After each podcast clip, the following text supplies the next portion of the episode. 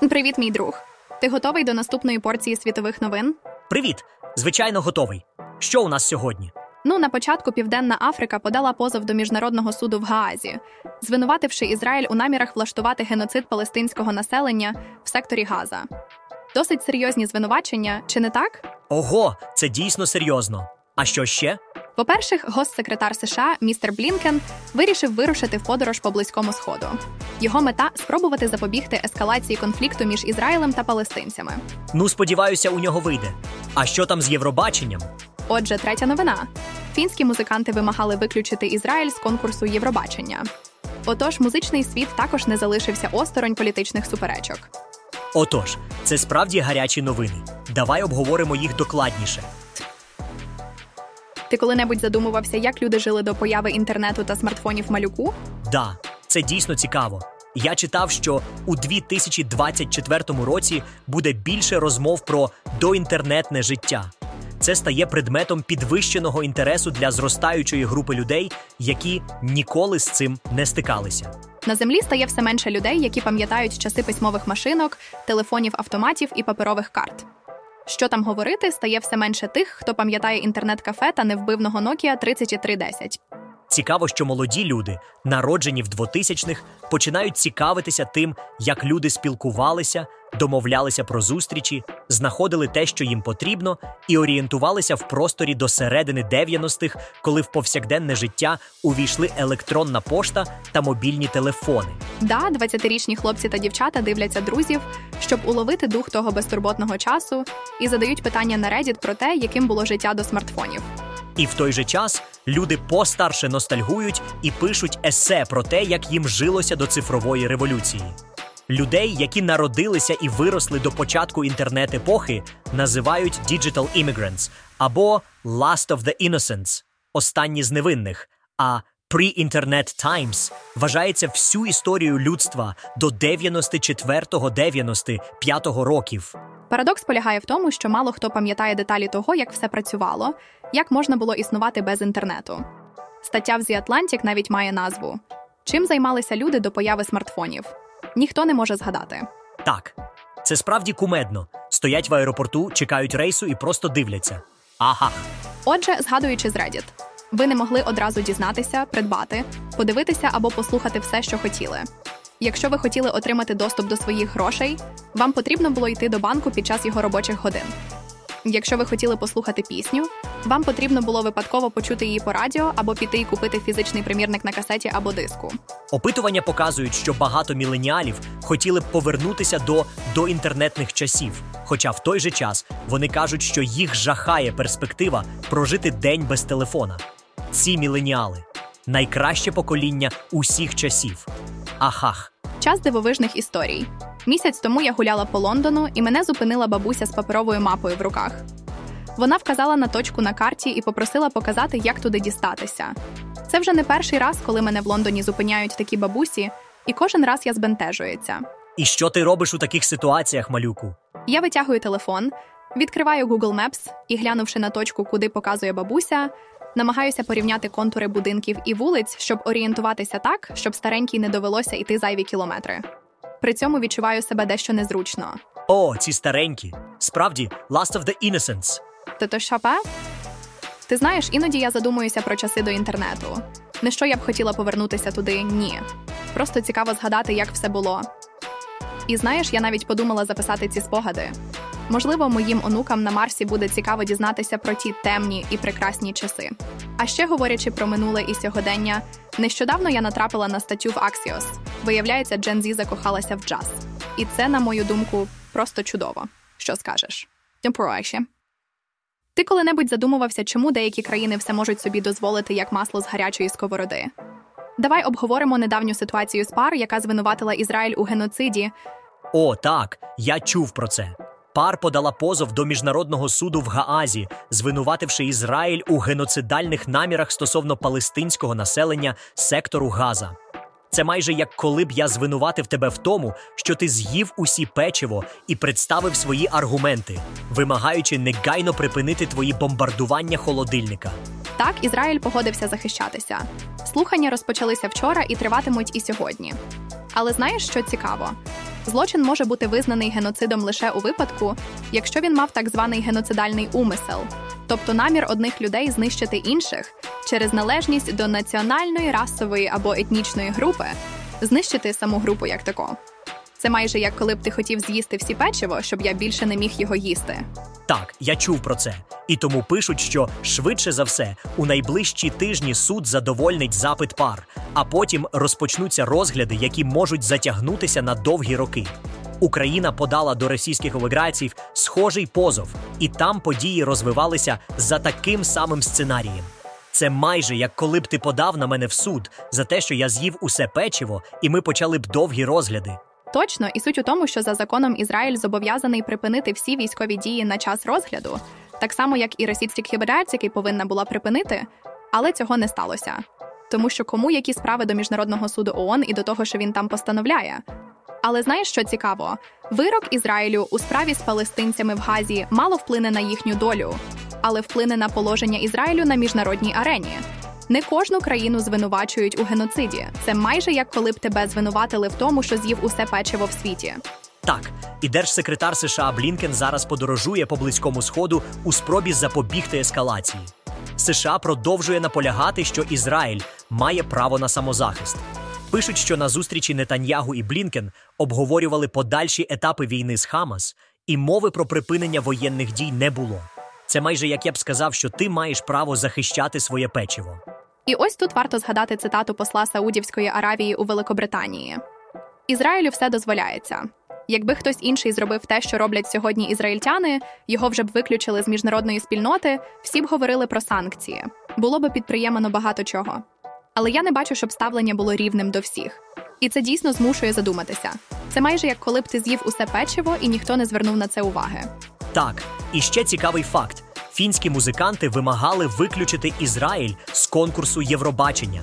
Це дійсно показує, як ситуація впливає на міжнародне співтовариство. Це майже як коли б тебе виключили з клубу любителів печива за те, що з'їв усе печиво. Олю, ти чула про те, що з Білгорода планують евакуювати 1300 дітей? Так, я чула. Нещодавно перших 93 учні шкіл в супроводі 20 вчителів та медичних працівників евакуювали з Білгорода до дитячого табору в Воронезькій області. Поки на три тижні, а там буде видно. Цікаво, чому вони вирішили виїхати. На Євроньюз вийшов короткий репортаж, в якому маленький хлопчик пояснює, чому вирішив поїхати з дому до Воронезької області. Я завжди з батьками, братом і з дідом. Я хочу від них якось відпочити і від обстрілів. Ого, іноді родичі гірше бомбардувань, але хлопчик зовсім малий, звичайно, і не розуміє, що це правда лише у переносному значенні. Хто б міг подумати, що в січні 2024 року Росія Сенераців буде евакуювати дітей з Білгорода, а донька Путіна дасть велике інтерв'ю невідомому пабліку і скаже: для нас, росіян, найвищою цінністю є цінність людського життя. Мда. Дивишся на дружин та матерів російських мобілізованих, які самі з гордістю відправили своїх чоловіків воювати за свою країну, а тепер виходять у білих хустках і просять демобілізації. Дивишся на замерзаюче підмосков'я, слухаєш одноманітне бренькотіння Соловйова про те, що життя сильно переоцінене, ми ж в рай потрапимо. І думаєш: та а а а донька Путіна, все так. Ви з татом і його друзями дуже цінуєте людське життя. Ще буде. Так, донька Путіна стала частіше з'являтися в громадськості, і складається враження, що як і Ким Чен Ін, Путін вирішив готувати спадкоємця престолу.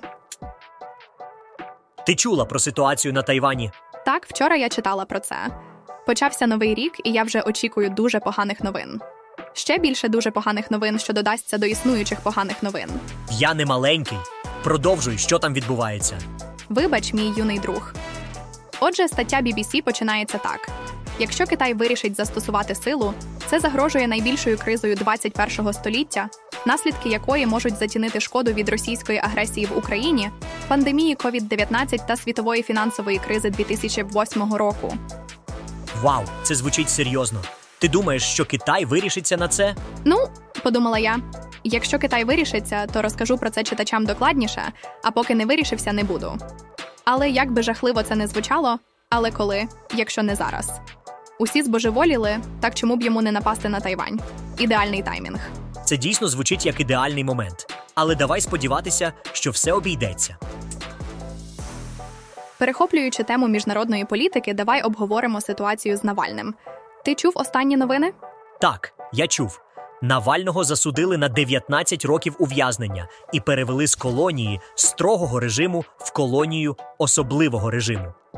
Під час транспортування протягом трьох тижнів про нього нічого не було відомо, а потім він раптово з'явився за полярним колом в колонії Полярний Вовк в поселенні Харп на Ямалі. Це як у тому серіалі про втечу з в'язниці, тільки в реальному житті. Це справді несподіваний поворот. Що він сказав на суді? Ваша честь, ну слеза, слеза тече по моїй щоці. Так я радий всіх вас бачити. Мій рідний Ковровський суд, мої рідні дорогі відповідачі, рідні захисники і рідний секретар. Я дуже радий вас бачити. Умови утримання фу-фу-фу.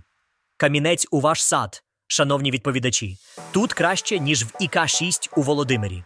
Це як у тому анекдоті, коли людина потрапляє в ад, але знаходить в цьому позитивні сторони. Ага, це він. Це Навальний. І раптом якось так спокійно стало від того, що не все змінюється, не все руйнується і ламається, не все стає непередбачуваним і двозначним, мрачним і безнадійним. Щось, а точніше, хто-то зберігає себе, свої принципи, почуття гумору, незважаючи на все. Це надихає і дає сили сміятися у відповідь темряві і йти через неї, тому що if you are going through hell, keep going. Ти завжди кажеш, що треба йти вперед, незважаючи на всі труднощі. І я згоден з тобою. Навальний хороший приклад того, як можна зберігати свої принципи і почуття гумору, навіть перебуваючи в дуже складній ситуації. Це як у тому фільмі, де головний герой, незважаючи на всі перескес, просавши «Це впарас ей бариться со своїй есал». Ма. Ти знаєш, коли ми говоримо про Навального і його здатність знаходити позитив у найважчих ситуаціях, це нагадує мені історію про мою доньку і її кумедні запитання та висловлювання. Вона завжди намагається вивчати нове і залишатися позитивною, незважаючи на всі труднощі. Ось послухай. О, це звучить цікаво. Розповідай. Вона завжди задає мені питання, які змушують мене задуматися. Наприклад, вона запитує: Мамо, уяви, що ти йдеш фішити і кечиш рибу. Або Мамо, космос вивчений більше, ніж Oceans. Іноді вона говорить про технічні речі, як от Мамо, вертольоти можуть ховерити над лендінгпадами, а літаки ні. Іноді вона задає питання про тварин: Мамо, а є на землі такі спіші з тварин або будь-яких живих істот, які ще не дискаверили і не неймили? Вау, вона звучить як справжній вчений. Як ти їй відповідаєш? Я намагаюся відповідати на всі її запитання, але іноді вони стають занадто складними.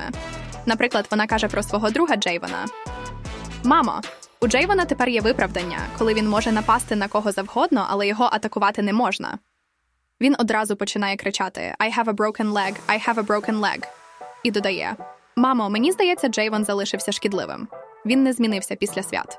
Fear. Ха-ха, вона звучить як справжній суддя. Як ти впораєшся з цим? Я вважаю, що в цілому поки все дуже непогано і могло бути набагато гірше.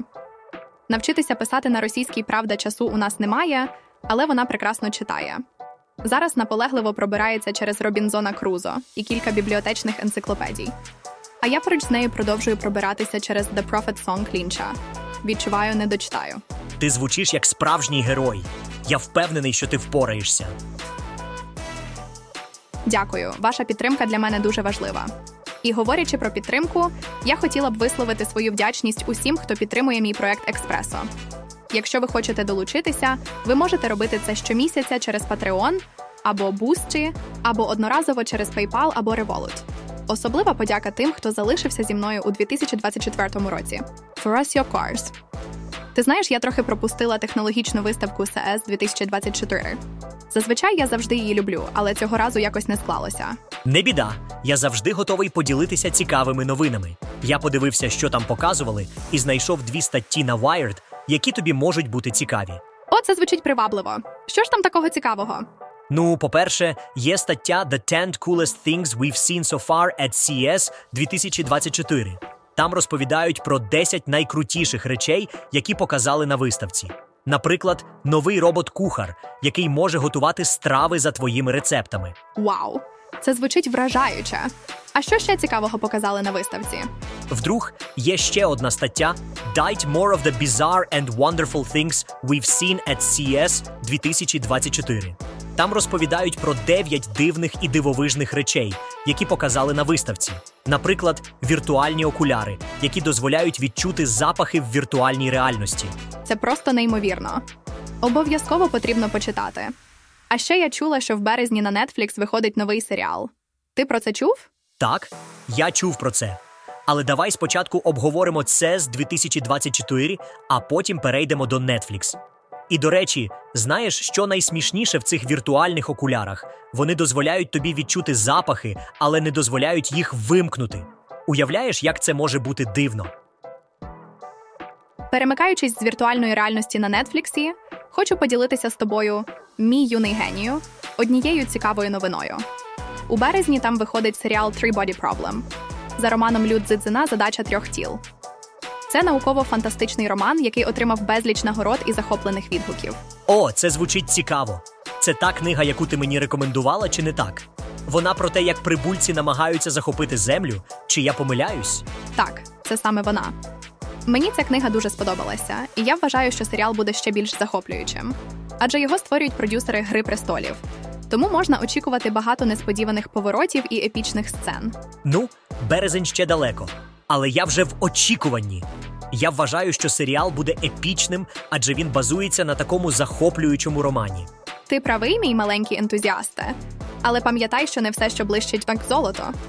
Не знаю, чи буду я дивитися серіал, але сподіваюся, що він того вартий. Хм, ти завжди кажеш, що треба спробувати щось нове. Давай подивимося разом. Ха-ха, ти завжди вмієш переконати мене. Добре, домовились. Але тільки якщо ти обіцяєш не розкривати мені сюжетні повороти. А ти знаєш, маленький, я не дуже розумію цей весь TikTok, але іноді там з'являються цікаві тренди. Один з останніх, який я побачила, називається Sludge Videos. Ти знаєш, що це таке? Не чув. Це щось про відео з брудом? Жахливо. Ну, в певному роді. Сладж в перекладі з англійської означає брудне сніжне болото, каша, слизькоть. Але в даному випадку це відео, яке складається з безлічі інших відео. Вау, це звучить якось дивно. І що в них такого цікавого? Це ніби дивитися на кашу з різних видів супу. Ну, це як іронічна реакція інтернету на зростаючу потребу людей у стимулах, які повністю заповнювали їх увагу. Перегляд таких відео це медіа мультитаскінг на максимумі, тому що ти не знаєш, куди дивитися, і намагаєшся дивитися одразу все. Тобі це подобається? Мені здається, я б просто заплутався. Чесно кажучи, після 30 секунд у мене почала зростати тривога, і я відчула нудоту. Але деяким таке подобається. Більше того, вони не можуть зупинитися і залишаються на такому контенті. Але, мабуть, я занадто ніжна для такого. Ну, я думаю, я теж не особливо хотів би дивитися на бруд. Це як спроба зрозуміти, що відбувається в кімнаті, де одночасно грають усі іграшки. Ми вже поговорили про Sludge Videos. Тепер давай перейдемо до більш дивної теми. Ти коли-небудь чув про шахрайство пов'язане з донорством, мій маленький Шерлок? Що? Ні, звісно. Це взагалі можливо? Отак. Вчора я натрапила на історію про таку індійську шахрайську схему. Вони пропонували чоловікам роботу з опліднення жінок. Звучить цікаво, чи не правда? Мовляв, ніби пропонують роботу супергерою. Як це взагалі працює? Ну, якось єдині жінки, які хочуть запліднитися, і потрібні чоловіки, готові зробити це за великі гроші. Але спочатку потрібно оформити деякі документи, довідки і довіреності, звісно, за гроші. А потім вони обіцяють вислати адресу готелю і номер кімнати, в якій вас буде чекати жінка, яка бажає запліднитися, і перерахують на ваш рахунок кругленьку суму, звісно. Звучить як сюжет для нового бойовика, правда? І це працює? Люди на це ловляться? Так, схема працювала. І я читала і думала про те, що жертви шахраїв насправді не знали, що не так то просто на мить успішно запліднити жінку. І взагалі, це як купувати квиток на місяць, не знаючи, що там немає кисню. Це просто смішно, але і шкода цих людей. Ага, так точно. Ну хорошо. Але давай перейдемо до приємної теми: ніяких бутербродів цього п'ятниці, лише брускетти, овсяні пластівці. І, звісно, без шахрайства. О, звучить смачно, але я все ще не можу забути цю історію.